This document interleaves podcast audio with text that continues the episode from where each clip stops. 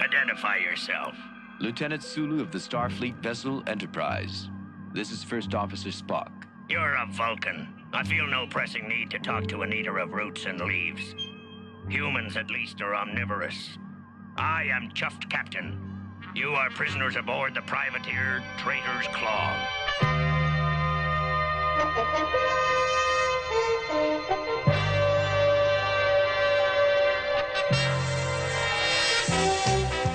Welcome, everyone, to Star Trek Essentials by Fantastic Geek.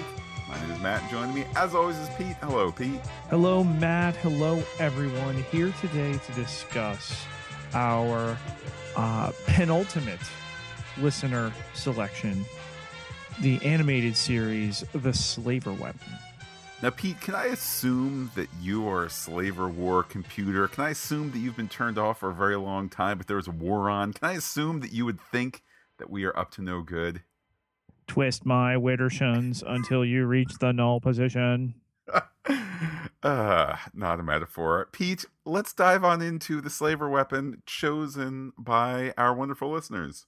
Episode 14 of the series here, which aired on December 15th, 1973. We got that uh cold open with the uh the credits there with the the funky music and um, an episode in which only three members of our intrepid enterprise crew appear Do you know why that is, Pete? because they couldn't gather them all together at once for the voice money You might think that, and there certainly uh, are some indications online that that they couldn't get William Shatner. However, I know that for at least part of the animated series run, he was recording um, on a on a reel to reel tape machine while he was doing stage work and sending the tapes in. It's because this is based on a Larry Niven story in which there are two humans and their uh, their their herbivore alien friend on a on a spaceship that uh, run into the Kzinti and uh, and the plot basically unfolds much as it is in this episode. So it's it's lifted uh, with permission, with uh, author crediting from uh, another terribly similar story. There you go. So we start with the rather odd looking shuttlecraft Copernicus. Looks nothing like any other shuttlecraft we have seen on Star Trek to date. Uh, en route to Starbase 25, not 25, Matt, 25.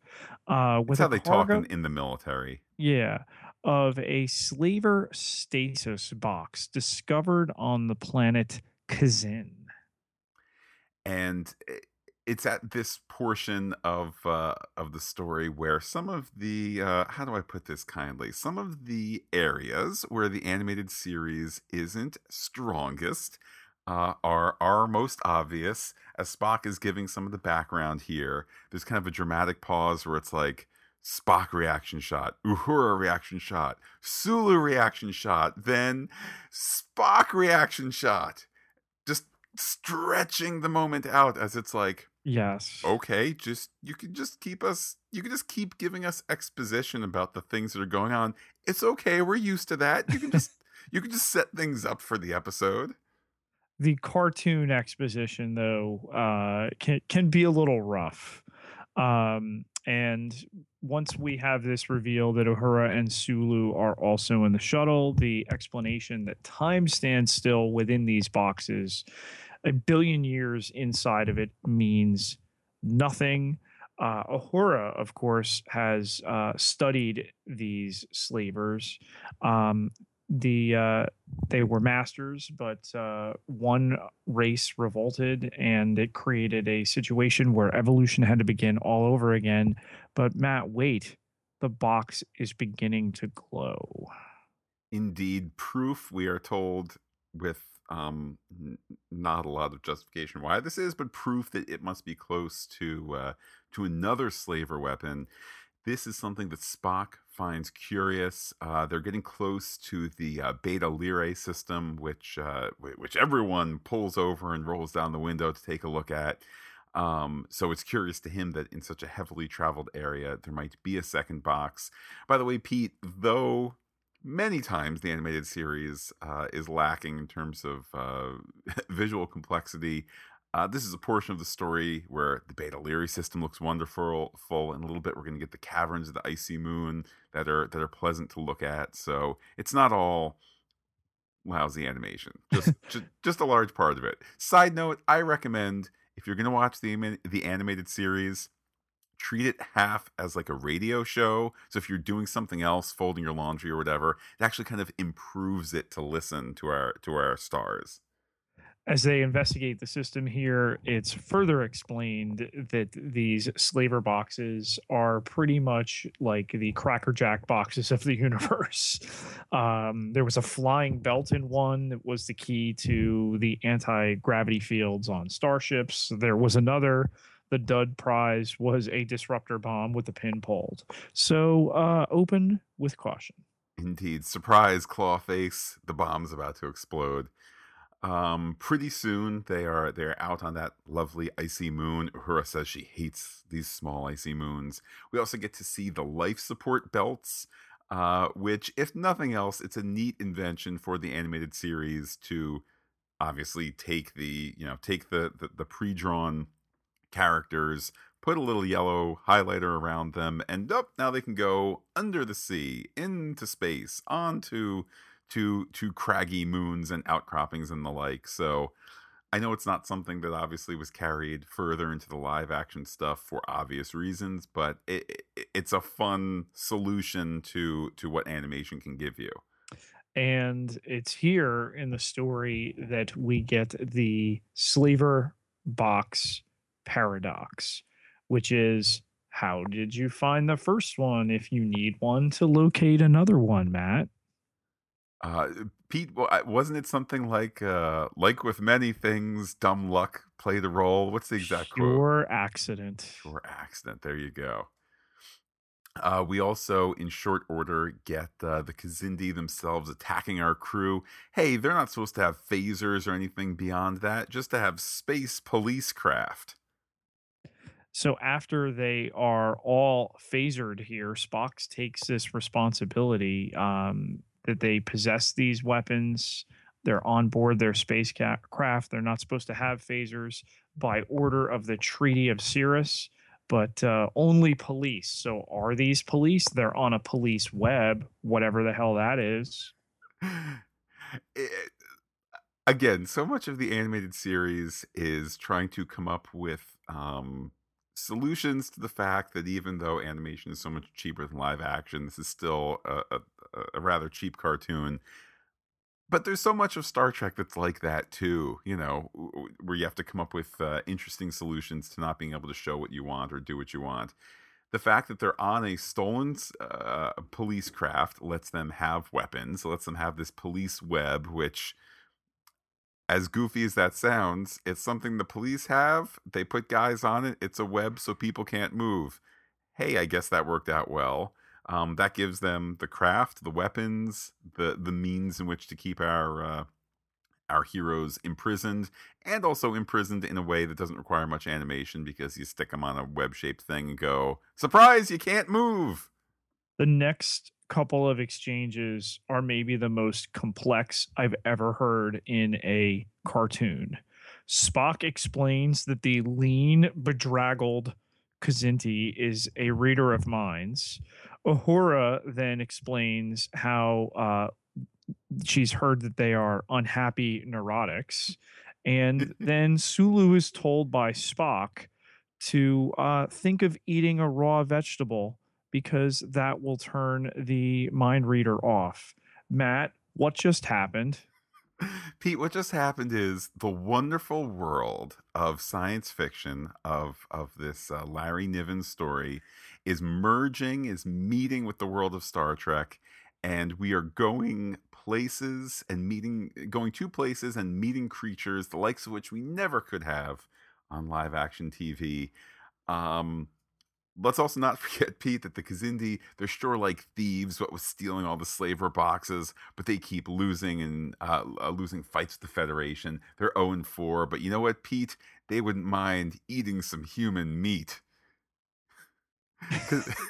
because that's thrown in there too that they are they're, they're not just they're not just carnivores but they they wouldn't mind the taste of of some of Sulu's man flesh. Um, Spock also tells Uhura to try to look harmless. Um, that she must have forgotten that Kzinti females are dumb animals. Um, and many forget that the human female is an intelligent animal. Boy, we're not showing the age with which this was written at all. Well, uh, to to defend the narrative, I think that they're able to they're able to have their sexist cake and eat it too. Uhura is asked to be as a dumb woman, and she is shocked. And Spock, in, in something that I thought echoed rather well through the through the ages into the uh, into the J.J. Abrams universe and whatnot, Spock saying essentially, Uhura, I know your value, but you have to play this up. You have to use their their stereotypes and their short-sighted thinking against them by by sliding into this role temporarily. I'm certainly not uh, I'm not saying therefore female listeners be dumb broads a- in order to get ahead. Pete, I kind of view this as a variety on the old sick prisoner routine. Uhura play dumb prisoner so that we might outsmart our captors. But the uh, chuffed captain here, Matt, of the privateer Traitor's Claw, a stolen police vessel, um, yeah, he ain't having it. Uh, these these thieves, though they may appear, um, have uh, captured what Kzinti archaeologists found in these boxes, and uh, they think there could be weapons that will help them uh, break this losing streak, the last dating back over 200 years against Starfleet. And Pete, what's in the box but a doll in the shape of the slavers? Maybe some billion year old still fresh meat and a mysterious weapon. Uh, this is done right around the same time that the Kzinti telepath says he can read Sulu with difficulty, but surely Chuft Captain won't force him to read Spock and Uhura. Spock's an herbivore and Uhura's a woman. And even Sulu can block the mind reading a bit. Pete, in the best line of Star Trek ever, the Kzinti telepath says that Sulu is thinking of yellow root munched between flat teeth. yeah. this is a wonderful episode because it dares to dream. It doesn't always Yeah. stick the landing, but it dares to dream that the universe is a big, broad place over billions of years with strange creatures and and and, and interesting traditions. Its scope is broad, even though its its execution is limited.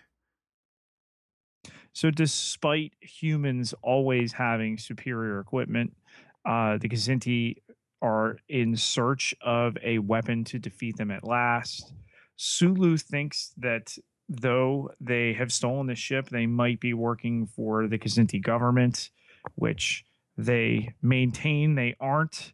Uh, this picture of a green, one eyed creature inside the box there could be a slaver. No one knows. Nobody's seen one. Spent a billion years in the box. Um, and this green item here seems like it could be the end of mankind. It seems that it's a weapon that can be shifted into different forms, including a serviceable telescope and a laser of some type. Sulu as the kind of um, not not the real leader. We know the whole the whole naval rank system that Starfleet uses, but Sulu as the the human male, um, despite his uh, eating of uh, yellow root munched on flat teeth, uh, he just stands there tough uh, as they shoot the the laser in his direction. Doesn't hurt that less animation also means less to animate too. So good job by standing still, uh, Sulu. And Pete, it's around this time that for the first of a number of times, Uhura makes a run for it and gets shot. Yeah, uh, this hair dryer one minute, helicopter looking thing the next device, uh, which eventually shoots flames. Um, the telepath's suit is ruptured. Uhura gets away for a second, but uh, you fool, human females are intelligent. Right, they suddenly remembered now that she's on the run. Uh, there's also another setting, the fifth setting. That's an energy absorber, uh, which of course the Kzinti don't recognize because the lights in the cave turn out behind them and they're facing the wrong way. But but our heroes see it.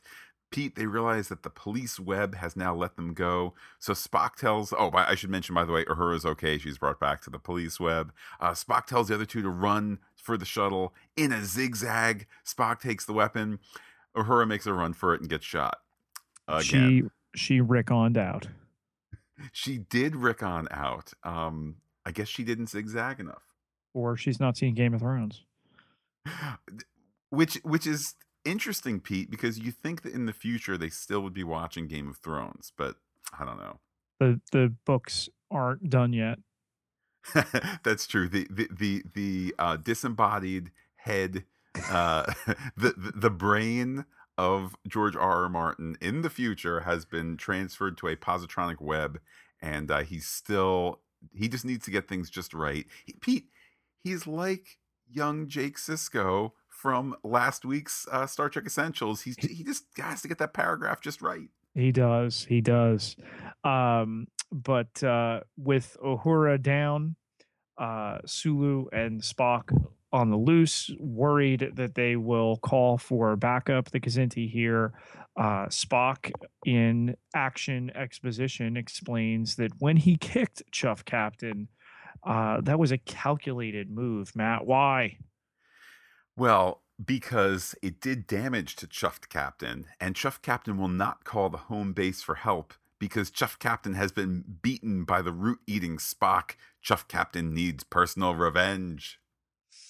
Yeah. all makes sense.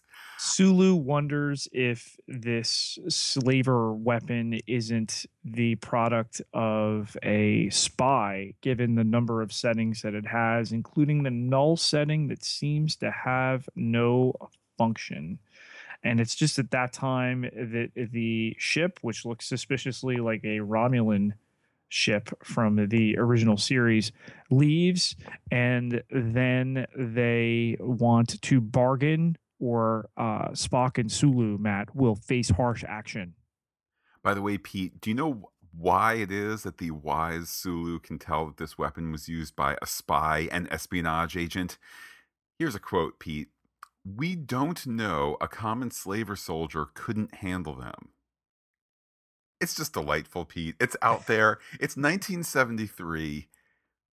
I don't know if in the Star Trek the animated series writers room if they had any jazz tobacco cigarettes, but there's just wild, wonderful goodness going on here. And we don't know a common slave or soldier couldn't handle them. No, we don't. I know that I can't. As you mentioned, Pete, the question here will they trade the weapon for Uhura? It's also mentioned after the act break that Chuft Captain wants single combat. He, after all, has two broken ribs uh, Spock says something about how the ribs also have vertical growth thinguses, so therefore a broken rib, while broken, is not as broken as it would be, say, for a human. Thus, Spock, the odds are, is it 16 to 1 that he would lose 16 to 1 against Spock? And then that null setting turns out to be a uh, total matter converter that uh, basically blows up a mountain and produces a massive shock wave that results in you guessed it police web once again. I like by the way pete that the time it takes for the shock wave to hit Sulu and Spock is just enough time for them to explain what's going on, and then they're sent flying. Oh my! And then, as you mentioned, captured again. The weapon has reformed itself, and uh, there's a little mention there. The Kzinti are worried. After all, they have legends of haunted weapons. Yeah, sounds like Suicide Squad, doesn't it? Um, the next setting starts to beep. Uh, they are frightened by it uh, and a computer uh, within it begins to talk here. Uh, and it explains the mission. And unless they can uh, utter the code words, it will not cooperate. Indeed, it uh, it is at this point that um, the, the wonderful line, perhaps the second best line ever in Star Trek twist the widdershins until the null setting is reached. It's so true, Pete. That's that's that's that's our world, isn't it? Um Spock then logics us through it. The weapon clearly must think that it has been taken by an enemy and is uh, therefore kind of edging ever closer to uh, to a self-destruct mode. At which point, Pete, it promptly self-destructs. Yeah, they think uh, that it was a disruptor belt. They activate their life support belts. No sign of the weapon here. Sulu immense. It would have looked good, Matt, in a museum. That thing belongs in a museum. Pete, it makes me wonder if the life support belt has anything to do with a dance belt, but but I digress. Uh, the episode ends on a rather um, slightly ominous note, slightly here's your lesson note, uh, neither of which are particularly over the top. The war of the past almost spilled into the present. This weapon from a billion years ago almost being put in the hands of the Kzinti to reflame their war. Aren't we lucky, Pete, that the past has not spilled into the present, causing further destruction? And the Klingons could have gotten it, or anybody else might have tried to possess it. But this ancient superstition, weapons haunted by owners, I guess those Kzinti will never get over it at this rate. Ha ha ha ha ha. Oh, those lesser Kzinti that we can push around as the majority. Indeed, and perhaps maybe not the greatest takeaway, but but Pete, as we reflect on this episode starring Leonard Nimoy, George Takei, Nichelle Nichols, and of course Majel Barrett as Slaver Weapon Computer Voice, and James Doohan as Chuff Captain, Kzinti Telepath, and Kzinti Flyer. Um, interesting, by the way. This is, I think, one of like six classic Trek era stories in which uh, Leonard Nimoy appears that uh, that uh, Kirk does not. Um, regardless, though, what's what's the essential takeaway here, Pete? What's the lesson that we can be all left with? This weird, wild setup of a story that in any other science fiction medium just would not come across. Um, particularly with the stable of characters that you're talking about, that we can have a original cast Star Trek episode without Kirk and still get it done.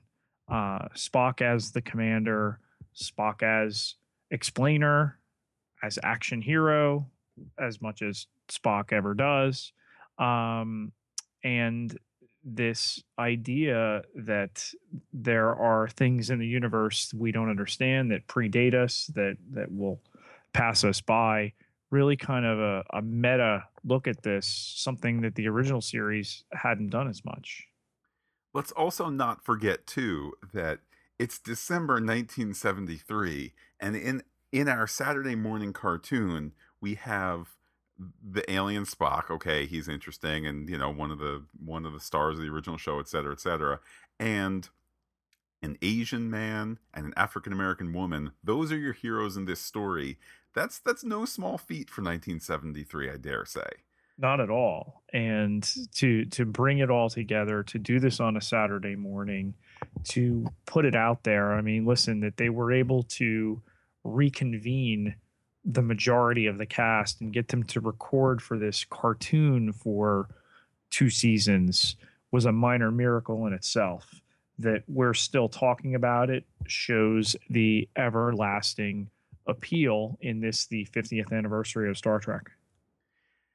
And I think that's part of what's so redeeming about this episode is it weirdly paced and does it offer some strange story dead ends like look there is fresh meat in there the fresh meat is poisonous we shall not discuss it again even though it was mentioned in two separate scenes sure but it's just it's wild it's out there it's a- as you mentioned pete it's it, it's exploring this expanse of time and space and um I don't know. There's just there's a charm to it, even though it's it's a somewhat strange episode. Strange, by the way, down to the pink uniforms of the Kzinti. Pete, do you know why the Kzinti wear pink uniforms?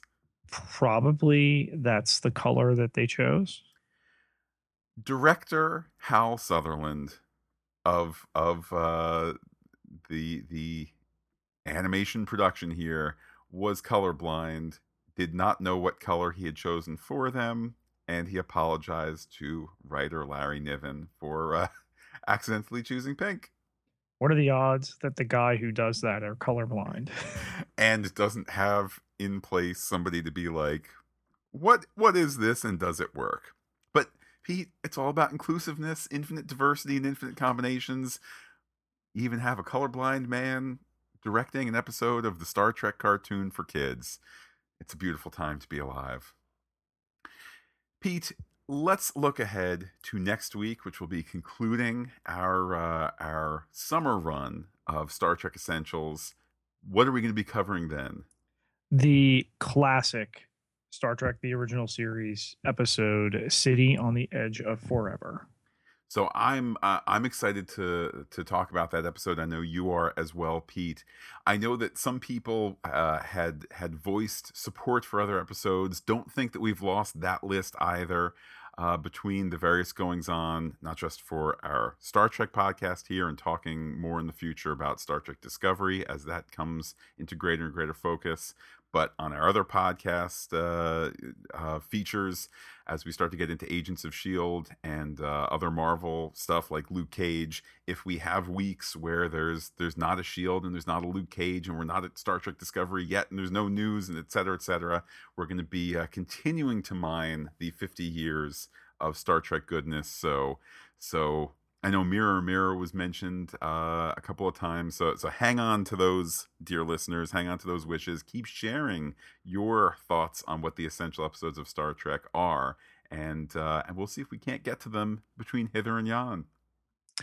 Matt, I want to take a moment here to thank everybody for heading over to patreon.com forward slash fantastic geek, where you can contribute to uh, this podcast, other podcasts that we do, uh, and even get yourself a little something for doing that. Indeed, always appreciated uh, for for those who have checked it out, those who continue to support Operation Fantastic Geek, and make sure that the uh, the podcast storage and bandwidth costs that we do uh, we do accrue to make this uh, to make this thing happen. Uh, that that they're helping us out along the way. So thank you one and all, and uh, thank you, dear listener, who uh, who might go check it out there.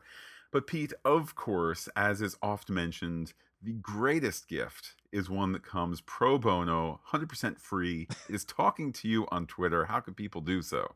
You can find me on Twitter at Peter P I E T E R J Ketelaar K E T E L A A R eight thousand two hundred eight followers. Can't be wrong.